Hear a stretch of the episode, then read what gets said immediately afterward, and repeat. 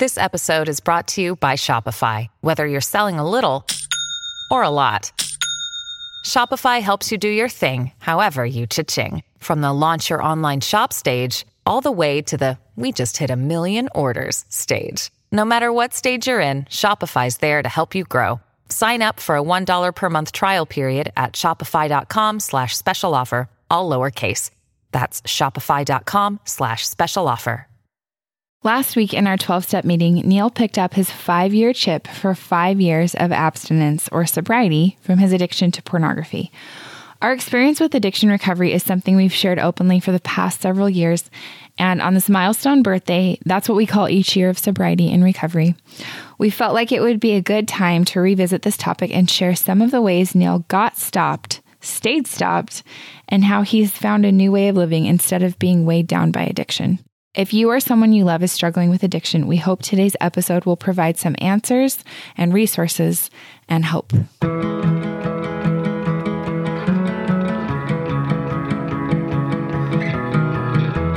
I'm excited for this episode. It's one that I have been looking forward to recording, and we get a lot of questions.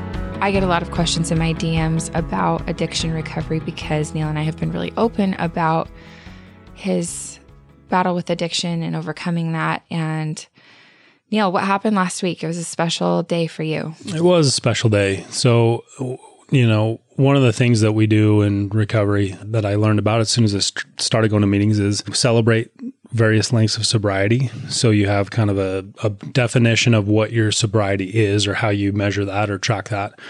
And then for one month or two months or six months, nine months, one year. There's these different kind of mile marker moments. So we celebrate those with chips. So you get this little coin uh, that that kind of has you know some recovery slogans on it, and it's just basically a kind of a moment to celebrate with everyone in the meeting various lengths of sobriety, which I think is is vital and really important to recognize those mile milestones. Yeah, it happens every week. So, and you always say the most important chip is the 24 hour chip. So, newcomers to the meeting, or if someone's rededicating or recommitting themselves to sobriety or recovery after a relapse, they'll pick up a new newcomer chip or a 24 hour chip. And for me, I used to really hang my hat on these chips like oh man if i could just get six months of sobriety or a year then like then i'll be good or whatever. And what i realized after relapsing several times i've got a nice collection of uh, one month chips of six months chips or three months chips or two months. After a while i realized if i can just master the 24 hour chip and figure out how to be sober and in recovery for one day and and do a perfect day, then I can wake up the next morning and recreate that and and build off of what I did. So if I can master the 24 hour chip, I will get all of the chips. I call it the magic chip because you get the rest of them if you can figure out how to be sober for a day and then just string that back to back. Okay. So I remember you kind of had a turning point from when you you liked chips and that was a big deal to you to you didn't want to pick up chips for a while. And what was that all about?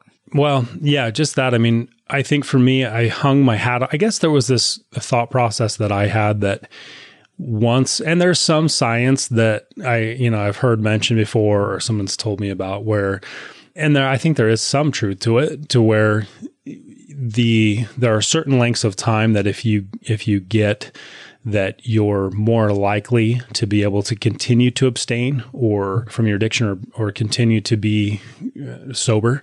So there's like, I guess, data of like, you know, if you can go a week, then you're, you're, you're, you know, you're strengthening your ability to abstain. Or if you can go a month, or if you can go six months or one year or five years or whatever. And so I used to kind of hang my hat on that, like, oh, if I can just get a month or if I can just get six months, then like I'll, I'll, be good or my, you know, everything will clear out and I'll be, I'll be healed. And, and I think that type of thinking for me, I realized after relapsing so many times that it implies that there's some point that I'm going to hit a magic number and I'm going to be like done. But for me, it's, it's the same as like physical exercise or going to the gym. Like, yeah, I can get into a good spot or a good space, but in order to continue to maintain that, like I've got to do things to maintain that spiritual or fit spiritual condition.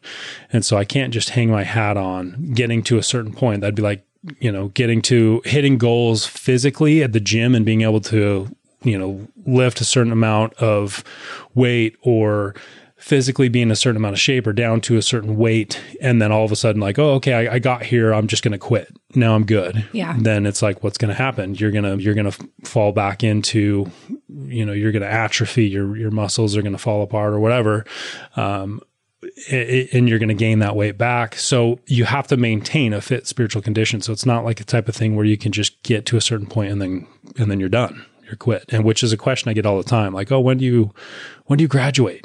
When do you finish the 12 steps and then you're done? It's like, well, you know, do you get to a certain physical point in your in your workout or in your, you know, and then just stop quit because you got there?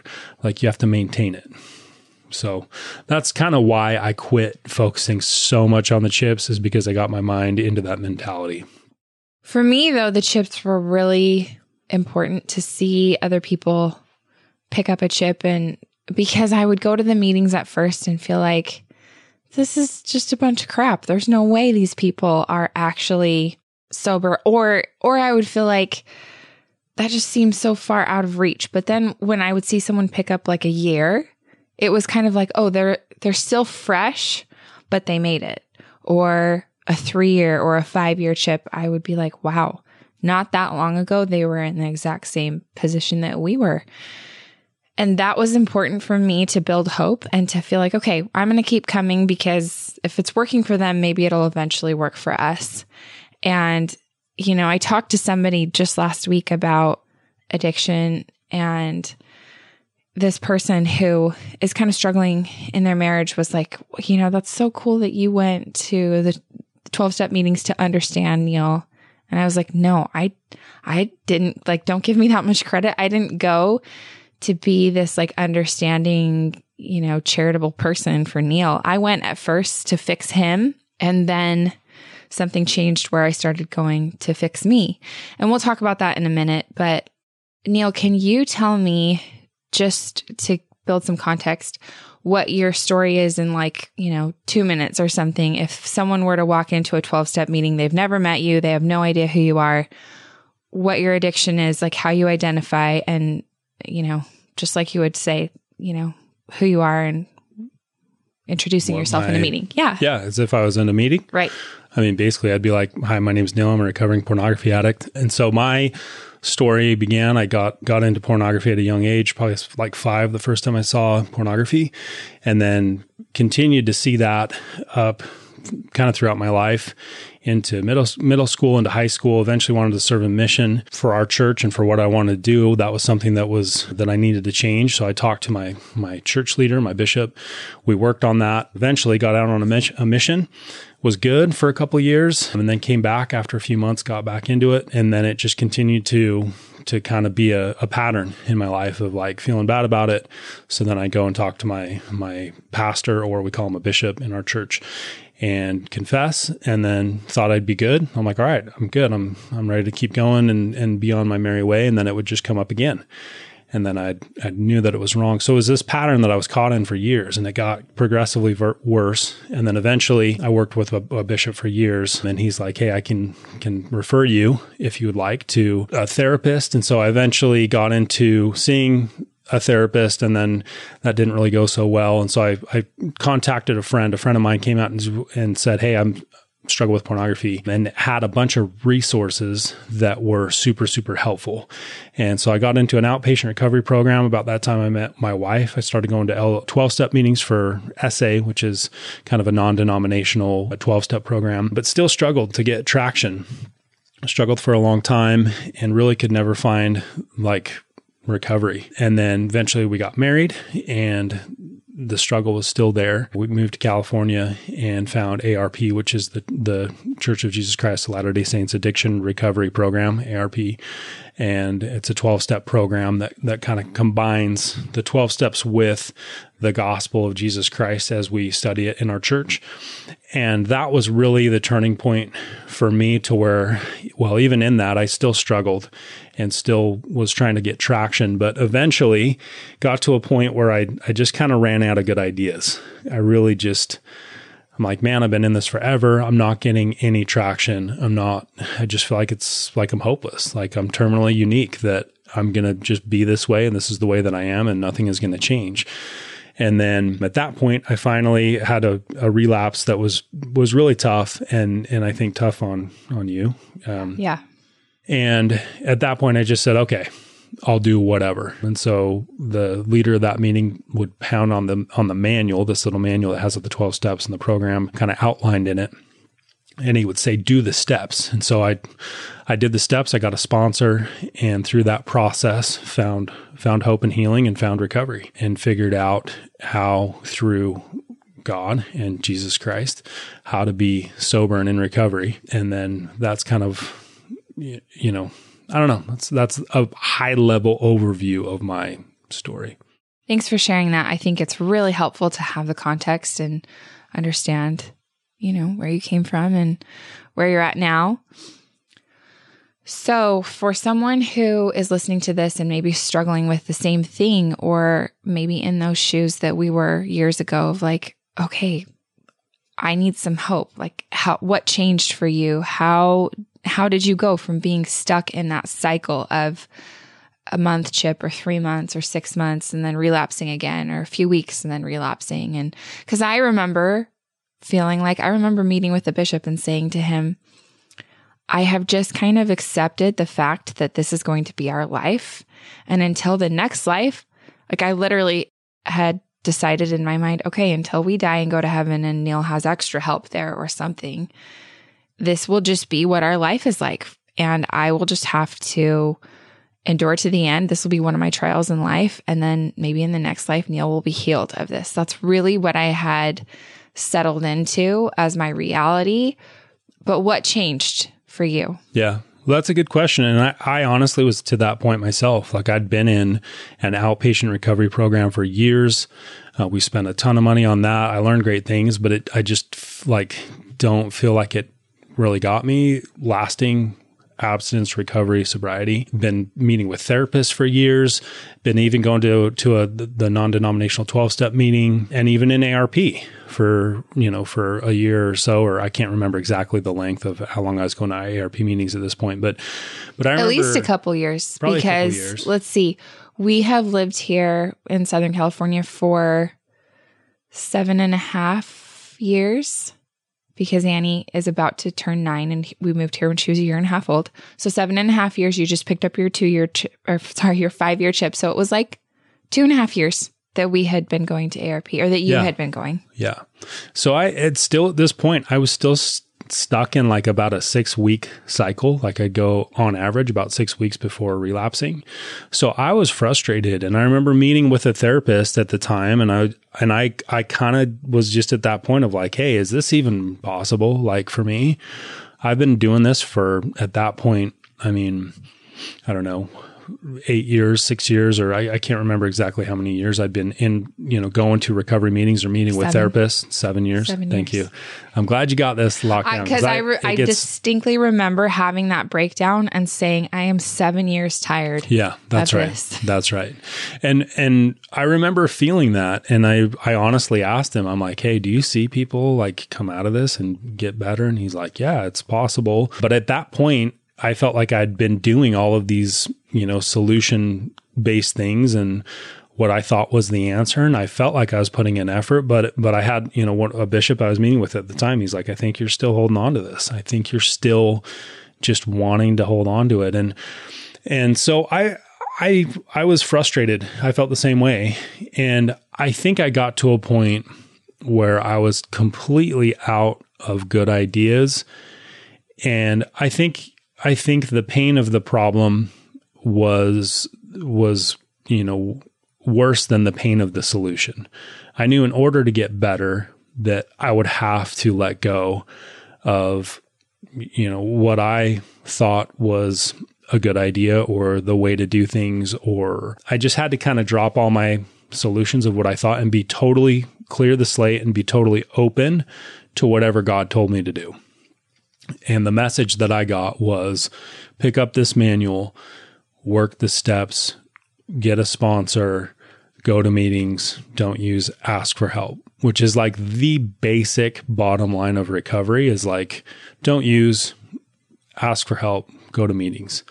Those are like the three things. And so so I did it. I, I opened up this little manual, which I think I had an attitude about because I was like, ah, this is watered down AA. This is kind of like, you know, I, I, just had been in like what I thought were like the the world class recovery programs and and kind of like the old nitty gritty, you know, AA based type of programs. And I'm like, this is just the church's version of this. This is kind of cheesy. I don't know. But I'm like, you know what? I don't care at this point. I've, clearly none of that's worked for me or or you know maybe my attitude toward it kept me from progressing. I don't know. But really what worked for me was opening up the manual doing the steps.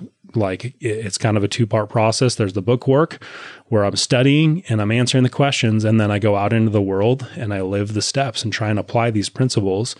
And then when I have questions or I'm struggling or whatever, which for me is like was every day, call a sponsor and and really have someone to kind of guide and and expand on these these principles and and show me how to apply them in my life. So that was the turning point. Yeah. So what's a sponsor if someone is like okay, I know that you know Nike sponsors athletes or whatever or we have yeah. sponsors for our blog. What is a sponsor in recovery? In recovery, it's basically someone who has gone through the 12 steps, worked all 12 steps and has um, a good amount of sobriety or mm-hmm. recovery, has found the solution. And then, as part of step 12 in the program, you go and share the message, or you can sponsor others or help others walk through the steps. So it's kind of the equivalent of, we use the example of climbing Mount Everest. If I'm going to climb, climb Mount Everest, I want to go with a guide who's done that before and can show me hey here's where you put your feet. Here's you know the ropes. There's a big you know there's there's a big cliff. We got to clear here and this is how you do it. You want to go with someone who's who's gone through it before. And the cool the miracle of the program is both people benefit in that process. Both the sponsor you know is is strengthened in their recovery and then obviously the person working the steps has someone to help kind of guide them through and and tailor the program specifically to their experience or needs. So maybe a couple examples of not awesome sponsors? What do you mean? If someone's listening to this and is like, okay, so maybe like this person or that person in my life could be my sponsor. Like my mom loves me and I can tell her anything. Yeah. So maybe my there mom should be my sponsor. There is a difference. Your mom's not your sponsor, your spouse is not your sponsor. I mean, I think uh, in some instances I, I, don't know you can you can work with a bishop i think there's a different role in the program like they come in in step five um, once you're or i think it doesn't even talk about meeting with your bishop until step three uh, in the manual in the ARP manual in some instances i know people do that but I, don't know for me the best person was somebody who is actively in recovery, going to meetings, working the steps, who'd, who'd been through all 12 steps. Mm-hmm. And then, you know, you kind of know, like you're in a meeting, you hear someone share and, and you kind of like, really f- you can feel it. You're like, like man, identify this person, with what they're saying. Yeah, they have something that I want. Yeah, I can tell that like wh- how they're sharing and what they found. They have found the solution. They found hope and healing. I can feel it when they share. Like I want that then that's the person that you want to go up and ask and say, "Hey, man, would, would you, or, you know, or hey, woman, sister, would you sponsor me?" I don't think I've ever said "Hey, woman" to yeah, yeah, sorry, not like that, but but would you sponsor me? You know, yeah, and, and that's when you, you know, that's the type of of person that you want to find. This was something I learned in recovery that was super helpful to me. That all addiction is is pain management and that, you know, when people use an addiction to, they're using it to numb out. They're not using it to hurt other people.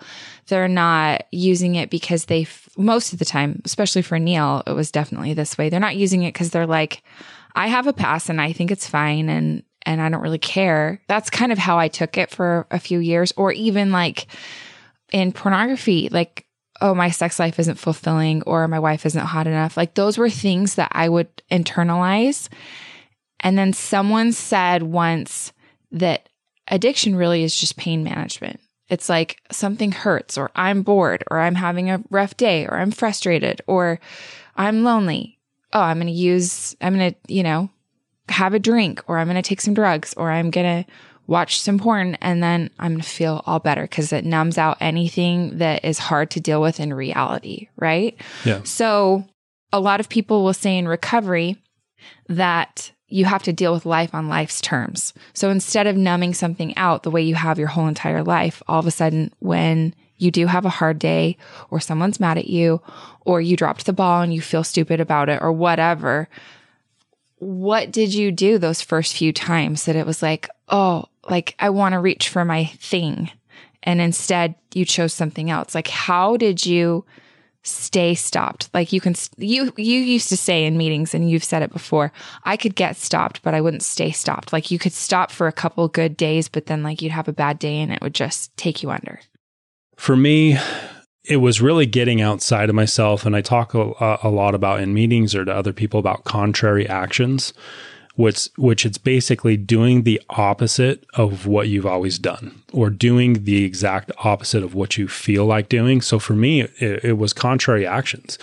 One of the biggest contrary actions for me was being honest with you with my wife. One of the things that that you know i i kind of had built up in my mind is is hey, I might mess up in my recovery or have a have a slip here or there and I'll get through it, I'll work through it, I'll go to my, you know, my program, but she will have a harder time. She won't. It's going to make things worse if I'm honest with her. So I'm just not going to say anything.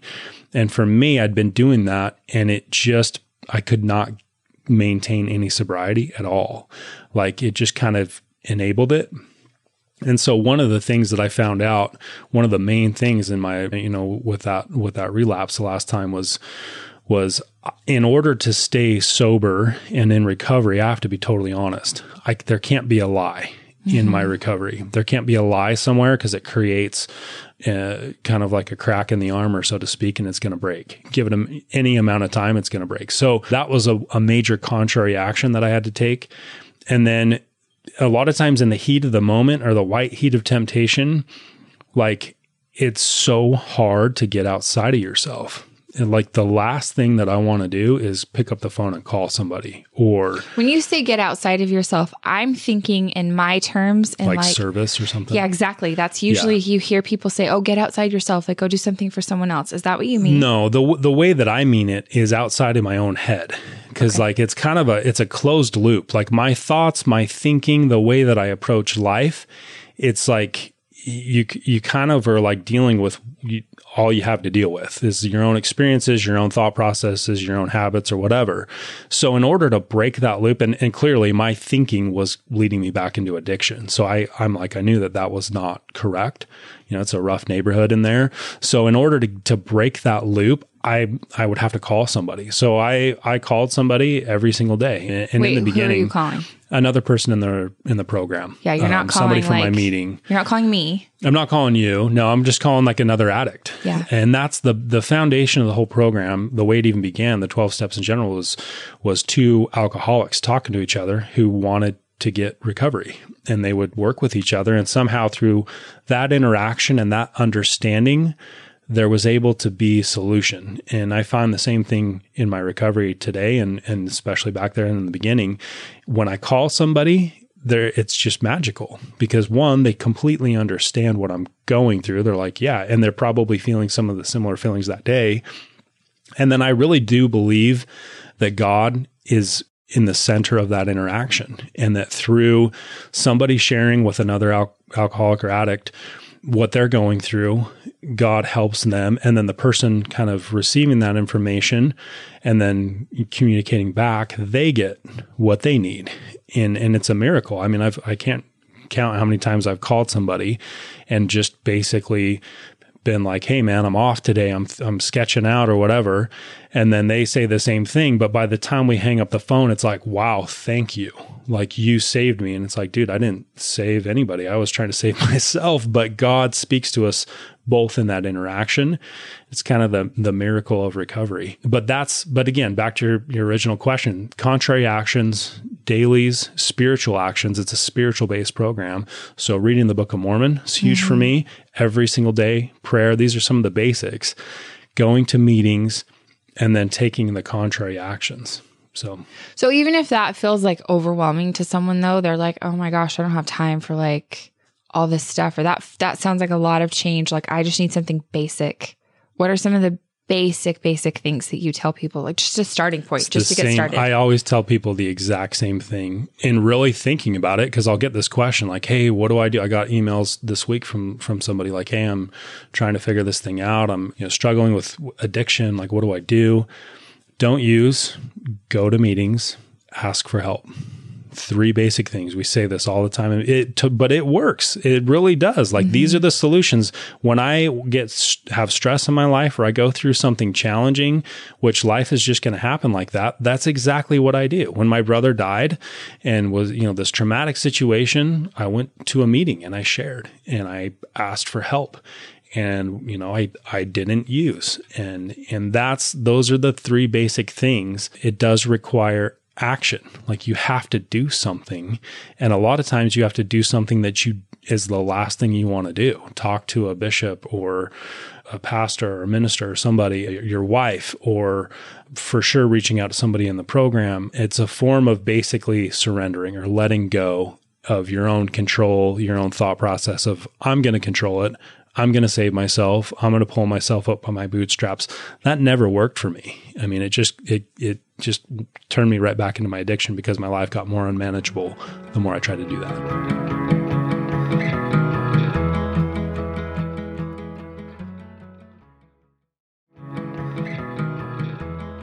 I was just talking to a close friend recently too about this who is trying to get some sobriety and get some you know, start to overcome an addiction. And I said to this person, Are you going to meetings yet? Because, you know, they know that I've said, like, you need to get to a 12 step meeting. And they said, No.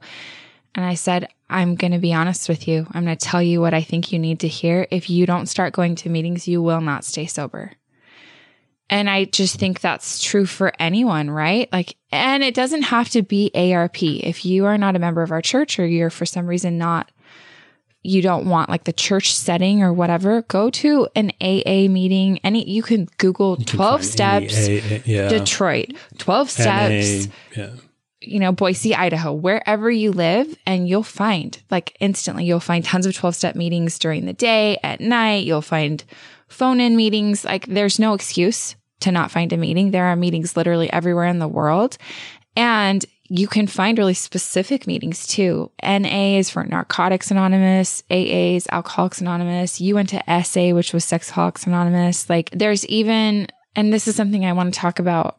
There's even an Al Anon. Sorry. mm hmm Al Anon is f- specifically for loved ones of addicts. So if you have a child or a spouse or a sibling who is making your life unmanageable because of their addiction and and how it's affecting you and you feel like your life is unmanageable because you can't control them, you need to go to an Al-Anon meeting or a general ARP meeting. Neil and I are pretty big on like going to general ARP and not necessarily they do have like pornography specific addiction meetings which he has yet to like have a great experience nor do we know anyone who's had a really great experience at those. I'm sure they you know they're out there. They're probably good ones. I think but the, the point too is like keep going until you find a meet. Like a lot of people, I think they go to a meeting, and I've heard people. I heard somebody share about this. One of my close friends share about it this oh, last, yeah, last, meeting week. of like, mm-hmm. like the first meeting I went to, I'm like, I'm never going back. And then I tried it again just to be like, all right, I'm going to give it one more try, and it was it was horrible. It didn't. but then he went to another meeting, a different one, a third meeting. Yeah, that that someone was like, "Hey, I've heard good things about this one," and that's when he finally like started to feel it. But but I think a lot of people make that you know that that's their first experience. I think of some of the meetings that i've gone to i'm like man if that was my only experience with ARP or whatever yeah i probably wouldn't have gone back. Well in the, the setup if you don't know if you've never stepped foot in a 12-step meeting this is what you'll find. You'll walk in you'll find a bunch of people who are they look happy. I was shocked by that. They're like laughing talking. They're like being chummy with each other. And i i kind of walked in expecting a funeral. Like oh man, we're a bunch of losers. Like we're here. Like we screwed up again. For some reason in my mind, I just thought it was going to be that way. But you walk in and you find these people who are full of joy, which was so unexpected for me. And then you sit down, everyone introduces themselves by first name only. That's another thing too that a friend of mine expressed concern about like, oh, I don't want the church coming after me. Like haven't been to church in a long time and if I go, I don't want them like calling me or bugging me about going to church again or whatever. They don't even ask you for like no one will ask, no one's taking roll. You don't even tell people your last name. You show up, you say your first name only. Everyone in the room pledges anonymity and everyone says, whom you see here, what you see here, when you leave here, let it stay here. And everyone in the room says, here, here. And that's just like you're agreeing to not talk about who you saw or share what you heard people share about. And then in our meetings, we read the 12 steps. We go around the room and each person reads a step and then we pick like one step that week to focus on. So maybe we, like last week, we read step three, which was like giving your will to God mm-hmm. and trust. And so we read through like the reading in there, and everyone takes like a paragraph and you read through the reading. And then the facilitator, who is you right now mm-hmm. in our local meeting, gives a share at the very beginning and then they open it up for shares. So the rest of the meeting is just people sharing exactly where they're at and the step they're working on, or kind of like a testimonial of the 12 steps. And it is so powerful because you just hear people give really raw shares about like this week this happened, or, you know, I'm really trying to get through step nine and it's super hard to make amends with people in my life, or you know, or I just did step nine and it was amazing because I finally got through this amends that I needed to make, or I'm trying to get through my fourth step inventory and it's, it's really hard. And like, I just have had so many powerful moments. I haven't been to a 12 step meeting actually where I haven't walked away being like, wow, that was amazing. And you talk about that a lot too, where you'll sit down and be like, oh man, there's maybe there's not very many people or there's people you don't know and you're like, oh, what's this meeting going to be like this week? And they're always just so powerful to hear people give those shares and share just their raw experiences. I usually walk away thinking it's almost the opposite of what people sometimes say when they go to church and they feel like, oh, I'm just never going to be good enough. And I usually walk out of a 12 step meeting going, okay, I'm okay. Like there are much bigger problems out there and other people who are struggling with things way harder than I am. And I'm doing okay and just keep going. I only mean that in the sense that instead of feeling like how some people struggle with that comparison of perfection or whatever, you go there and feel like people are just so vulnerable and real that you feel like, hey, it's going to be okay. Like other people are struggling too and they're handling it and we're all like life is hard for everyone.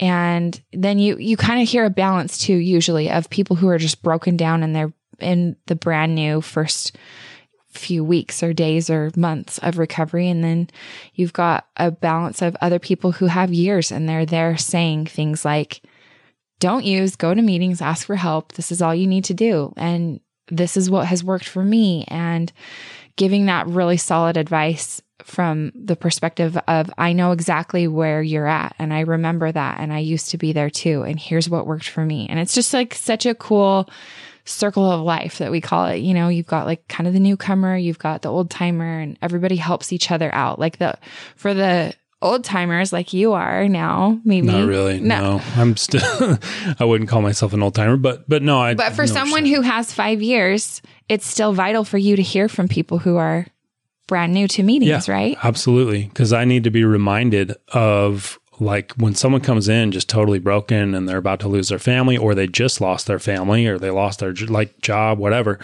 Like I need to remember that and and be reminded of of you know what that what that's like and to and to respect the ledge so to speak. Like hey that's i might be further down the road but i'm just as close to the ditch as anybody else as that person who's walking in saying i just lost my family. Like that could happen to me in a split second and it's it's good to remember that and to keep that fresh in my mind. It brings helps me to to humble myself and be open and willing to take in the actions that I need to continue to take.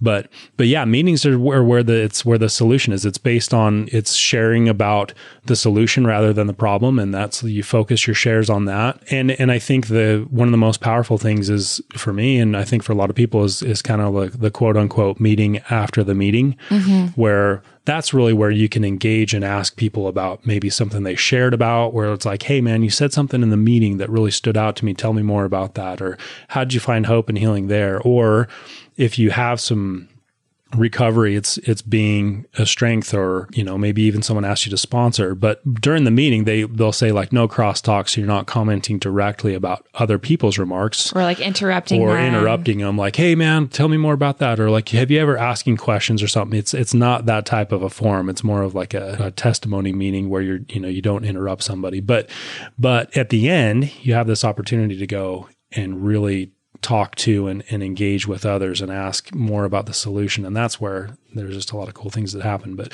that's where the magic is. And I agree with you. I think a lot of people reach out or will ask me those questions. Hey, what do I do? What do I do? And I'm like, well, don't use go to meetings, ask ask for help. And it's like, okay, okay. And I'm like, are you going to meetings? Well, no, not really. Like, you know, you got to be can, willing to step in the door. You can tell that yeah. like there's still that barrier and it, and as long like if you're not willing to show up or or take a contrary action it's like I don't know for me it's like I really didn't get anywhere until I was willing to do that. And you were nervous too about going to our local meeting, yeah. Right? Because you were like what if somebody sees me? This yeah. was back when you were still like very. I was super, you didn't want anyone to like, know. Weird about it, like, and, and it's uncomfortable. I get it. It's like, man, I, I'm battling with this. I don't want people to know. Like, what if I see somebody from my local congregation or from my area or someone I go to work with or whatever? And so I did go to try to find kind of a meeting that was farther away, but eventually, Which you can totally do you know tried to i eventually came back to that meeting but but even when that's happened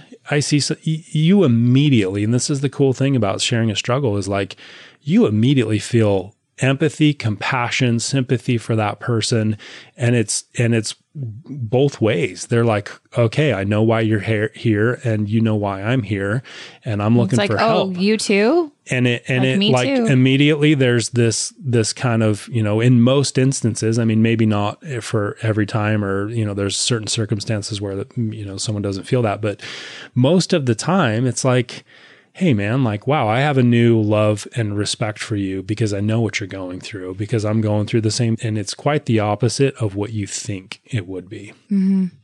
I want to go back to what you said a while ago, where you were talking about what made you finally decide that five years ago that that was going to be the last relapse. You said, well, that was a really hard relapse and hard on you, meaning me. And then, you know, we kind of talked about other things, but I want to make sure that it's very clear that it wasn't like I was having a breakdown and you felt so bad that you decided that that was going to be it for you. It wasn't like I, I guess for me, being the person who is the spouse of an addict, I want to make sure that it's clear that it wasn't like I was, I threw a big enough fit or was bawling and crying because I was, I was super upset and just devastated after Neil's last relapse because I just for months had thought he was in a different place. And then when I realized he wasn't and kind of caught him, I was just felt like I'm a crazy person. Like I will never, my life feels so out of control. Neil is totally in charge of whether I can be happy or not. I have no control over that anymore. I just felt like my life was so out of my hands. And, but I really want it to be clear that it wasn't like I freaked out and then you were like, okay, I'll take my addiction seriously now. Yeah. No, I never wanted to do it in the first place. And I remember even in the beginnings of our relationship, we went through the whole promise me you'll never do this again. I remember being that, engaged yeah. and Corinne's just like, promise me you'll never do this again. And I'm like, yeah, absolutely. Like I, I don't want to do it in the first place. That sounds right. I just commit and, and it's over. And yes, I won't. And I just can't count on, you know, I can't even count how many times I broke those promises to myself and to other people of like, yeah, I'm never going to do this again or swearing it off, you know, and, and then breaking that again or telling a bishop, Hey, yeah, like I'm not going to do it. I feel good. I'm awesome. Like I'm in a good place. And then boom, I'm doing it again. I'd, I'd broken that promise so many times that I think when I got to that point, I basically, I knew it. I'm like, man, I've, I can't even count how many try- times I've tried to commit to this, committed to others, committed to myself, sworn up and down. I've, everything's on the line. My family's on my on the line. My like church standing in the you know worthiness within the church. All of these different things. There's there's reasons up and down of of why I should be committed, and I broke broke those commitments. So I was at a point where I was out of good ideas, and I just said, I don't know. I can't commit to anything other than today. I can be sober today. I, I, I can work the steps. I'm sober right now. That's what matters. It's one day at a time. And I can probably commit to you or to myself, I can be sober today. And and for me, that's really this is how I still work my program is like I'm confident I can hit, you know, my head can hit the pillow sober today. Beyond that, I don't worry about it. I, I surrender it to God.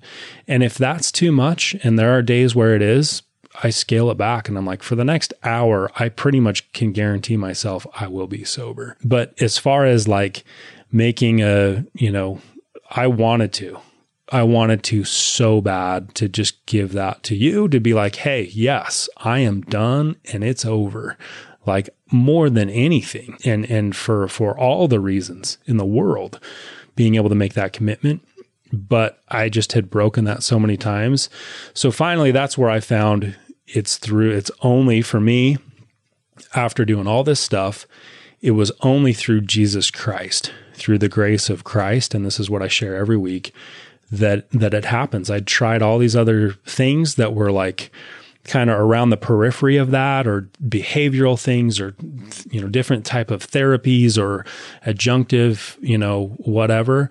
But i think until i fully surrendered to the atonement of Jesus Christ and and his way and was willing to listen and follow whatever he wanted me to do that's that's where I found the hope and healing and that's where I continue to find the hope and healing. And that's what I share about each week. And whenever I, you know, to the degree that I remember that is, is to the degree of how strong I feel in recovery. And if there are days where I'm further away from that or my mind's just not engaged, then I need to take spiritual actions to correct that. And that's all built into the steps. And for me, I remember like I said in the very beginning of the podcast, going to ARP and going to those 12 step meetings to be like, okay, everything else has failed us. Maybe this will work. Maybe this will fix Neil. And I went with totally with an attitude. I was super bitter, but I also was like, well, we'll see. Maybe this will work. And then when Neil had his last relapse, I really just was so broken, called my friend Mandy, who ended up being my sponsor. She is so incredible. Her blog is Vintage Revivals. She was just on the Magnolia Network. I mean, those are just fun little side notes, but she is someone who I, she's the reason we started going to ARP because she wrote about her experience with her husband, Court, and his drug addiction and how they changed their lives and, you know, turned everything around from going to ARP. So I called her because I was just like, okay, your ARP meetings aren't working. Like Neil keeps relapsing and he's lying to me. And, and I was just like, I can't live like this anymore. I was in such a broken place and feeling crazy. I really felt crazy. And I felt like this is so unfair that Neil gets to dictate whether I'm happy or not. And I just, every time I would find out that I had been lied to, I would feel like I had been hit by a bus. And it was hard for me to pick up the pieces and put myself back together. So I called Mandy just so broken and said, What do I do? And she said, Well, do you really want to know what to do or do you just need me to listen to you? And I said, No, I'll do anything. And she said, Okay, you need to do the steps.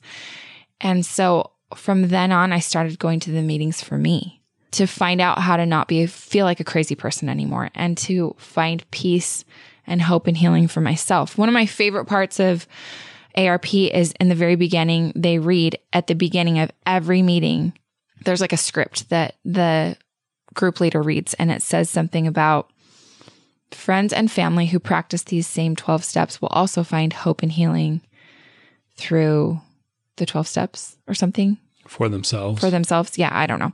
So it's, I should know. I've gone to thousands of these meetings. But anyway, I just, there was something about hearing that that I started to believe it. And then I, I listened to Mandy. I was like, okay, I'll do anything. And so I picked up the manual, just like Neil said, and started doing the steps for my own recovery, not to fix Neil, but for myself and to find sanity again. And that's one of the, like one of the original AA steps says, like, re- restore you to sanity, mm-hmm. right? And that's what I was going for. And I really was like, Neil can do whatever he wants. It's no longer on me. I'm not going to babysit his addiction. And I used to feel that way. I used to feel like I had to like have passwords on everything in our house and it was on me to make sure that, you know, if I had to go out of town, I wasn't gone too long or if I was going to go out for a girls night that all of the devices on our in our house were locked up because there were times in the past where I would forget to put a password on something and Neil would pick it up and use it to find porn. And it turned from me being like this is all on me to none of this is on me anymore. It's all on you. And not in like a I hate you, it's all on you. Like I'm not going to carry this around anymore. It's this is whatever you choose to do with it, it's on you. And then I did. I found truly a way to live my own life in sobriety from feeling codependent. And we have other episodes on that that go deeper into codependency and what that is. But I did those 12 steps for myself and found so much not not even just like the power in the 12 steps. Yes it it is life changing but also i found so much humility in the 12 steps of it's humbling to have to you know write down a fourth step inventory of all of your fears and transgressions and resentments and then admit them to a sponsor and admit them to your bishop and and you know then ask God to take away your character weaknesses and make amends with people that you had wronged. Like there's just so many things that you have to do that you feel that for me, I felt like, oh my gosh, I can't do this unless Jesus helps me because I felt so humbled and so small, you know, like, like the scriptures talk about like being dust or whatever. Like you're, you're nothing compared to God. And that is what the 12 steps helped restore for me too is just that balance of feeling like God is everything. I need his help. And it's just between me and him. It's just a personal relationship between me and my heavenly father and Jesus Christ. And that that's all I have to worry about in this life. And then for Neil, like it's all up to him. If he chooses to do that, great. If not, and and that's my answer too to people who are like, what if he does it again? What if he's lying to you right now? Instead of thinking, oh my gosh, I, I'm going to feel crazy if I find out that he's lied to me again and I've been living this lie. And I feel like if Neil does that, he has to live with himself. He has to deal with that guilt. He has to face God someday. And that's all on him. It's not my responsibility. It's not my job. And I've gotten so much better at that. And it's funny where Neil talks about like the more time he has, the quieter those voices get of like, you can talk about that in a second. But for me, it's the same. The longer it's been since I was in that crazy codependent mode, the easier it is for me, even if there's like a little temptation of like, oh, I wonder if this triggered him, or I wonder, you know, I was gone for a whole week, like, or not a whole week, but like I was gone for three days. Like, I wonder if he was okay. I used to have to fight that and be like, nope, it's on Neil. It's his job. It's his responsibility. It's not mine. To now, like it'll be a fleeting thought every once in a while. And it's so easy for me to go back to that mindset of, you know what? It's not my job. It's not my responsibility. Neil's in charge of Neil and I'm in charge of me. So anyway.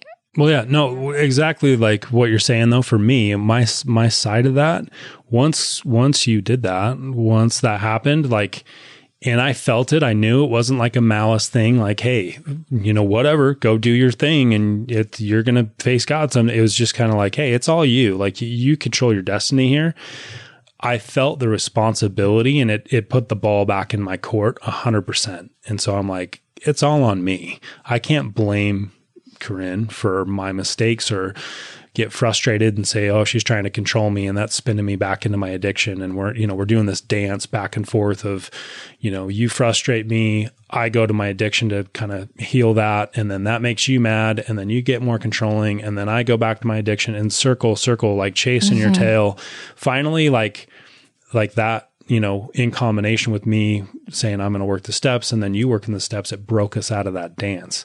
Yeah. And so a lot of power in in doing that. But as far as now, like it does get quieter. I mean, in answer to what you're saying, like the time there is there is some truth to it. I think I don't hang my hat on it because I I just I know what what it takes to what actions I need to take to be in recovery. Because people will say in the meetings, your addiction's in the other room pu- doing push-ups. Yeah, and there's a tendency to think like, oh, I feel better. The obsession's gone like I don't need to go to the meetings. I can stop doing all the things that got me here. You know, it's the equivalent of like working out again. I can stop going to the gym and I can maintain the same. You, you, are not. You can't. You still have to continue to maintain that. So spiritually, it's the same way. But it does get quieter. I found that the the more time goes on, there's you know there's different data out there and scientific studies of, of neural pathways healing in the brain, the prefrontal cortex growing, you know, and and the brakes of the brain being you're able to stop a lot better. There's different things that that's out there, and I and I feel that it quiets down quite a bit, which is which is nice. But again, I don't I don't hang my hat on it because I know it's all spiritual. So I think we'll play your your share. I recorded Neil's share in our meeting and he talked about, you know, what five years meant to him and how he got there. And so we'll play that now and then I'll ask one last question. Okay. My name is Neil, I'm recovering pornography addict. yeah. It is great to be in, in the meeting with you all. Thank you um, for everyone for just showing up today. Um, five years ago, um, was I just remember being absolutely frustrated and in a bad spot. I'd gotten caught again for the I don't know how many nth time by my wife, um, who thought that I'd been sober and was going to meetings and in recovery, and actually I was acting out and lying about it. Um, and she found something on the TV that tipped her off after coming home from a work trip, and and things just blew up. And at that point, I I just kind of I'm like I'm out of good ideas. Um, I, at that point, I'd been in um, attending recovery meetings, going to meetings for six years. I've been started out in SA, which is a 12 step non denominational Sexaholics Anonymous. I'd worked through the 12 steps. I'd had a sponsor. Um, I'd done an outpatient recovery program. It's a three year program um, called Life Starts out of Utah. Um, learned a lot of great scientific things, had a lot of great experiences, but um, still just couldn't get traction in the program. I'd, get like a month, or, or, when we, we initially initially got into recovery, we were dating, um, and then we got engaged. And through that whole process, I was just freshly getting into recovery. So um, I had about a year when we got married, a little over a year. Thought I was good, and then you know relapsed um, shortly after we got married, and then just just cycle of one, two months, three months, relapse talking to Bishop, going back in, going back in. Hey, I messed up again. Um, and so, I think for me, um, there's a there's actually a quote in it's in one of the the steps uh, step six, and um, this is in the the study and apply section. But it says no matter what the source of difficulty, and no matter how you begin to obtain relief through a qualified professional therapist, doctor, priesthood leader, friend, concerned parent, or loved one, no matter how you begin, those solutions will never provide a complete answer. The final healing comes through faith in Jesus Christ and his teachings, with a broken heart and a contrite spirit and obedience to his commandments. And for me, that was it. I've tried, um, you know, I, I, did work the 12 steps in a, in a different program, but it was um, a higher power based, um, and, it, and it, was, it wasn't for me, it wasn't Jesus Christ. I'd gone to my outpatient recovery program, learned fascinating things about the brain. Like, man, that makes sense to me. I can rewire my brain. Um, the neural pathways that I've created through my addiction. I've burned my prefrontal prefrontal cortex. I just need to give it time to heal. I can I can do cognitive therapy and all these different things to fix my brain, and I'll be healed. I'll be good. And I think all of these things kind of were pitched to me um, as the solution. which I think in part they were helpful. Not to say that they're bad things. I still go to therapy or do therapy, but um, and, and, worked with several different therapists, but nothing ever worked. And I, I, think I got to the point where I finally understood what they talked about being terminally unique. I hear like James Kennedy Thursday night talk about it. You think you're terminally unique, that you're you're different. This stuff doesn't apply to you, and you're never going to get better. And I'm like, yeah, I feel like that. And I remember asking my therapist at the time, I'm like, hey, dude, I've been going to recover for like six years. Is this going to work? And does this ever happen? Do you see people recover? And he's like, yeah, you know, it'll work. Keep doing. And he kind of pitched his own kind of plan of salvation. And you know, hey, if you have you know, deeper relationships with other men and have groups, that that's going to heal you. Um, and, and I think while all these things, different elements were helpful, they were all periphery. For me, five years ago, it wasn't until I just kind of put down all of my attempts and just said, I, I don't, I don't got it, and I'm, I'm in a bad way. Um, I'm out of, I'm out of good ideas, and whatever you tell me to run around the you know the street corner in my boxers or what you know I'll, whatever you I will do anything. Um, and at that point, I picked up this manual and I started working the steps and answering the questions. I asked someone to sponsor me, um, and I finally just was honest with my wife about everything. I just was like, look, I, I can't I can't lie and stay sober, and I knew it. Um, and that's really where the healing began, and it was a process. Um, but I did the things that everyone talks about here and, and that's what worked for me. But it's I'll, I'll say the same thing, and this is why I say it every week at the end of my share. For me, it's it's through the atonement of Jesus Christ that this thing happens. Um, Christ is the only one who can change human nature. Um, I can change all the different behaviors and everything that I want, but I cannot change my nature. Only Christ can.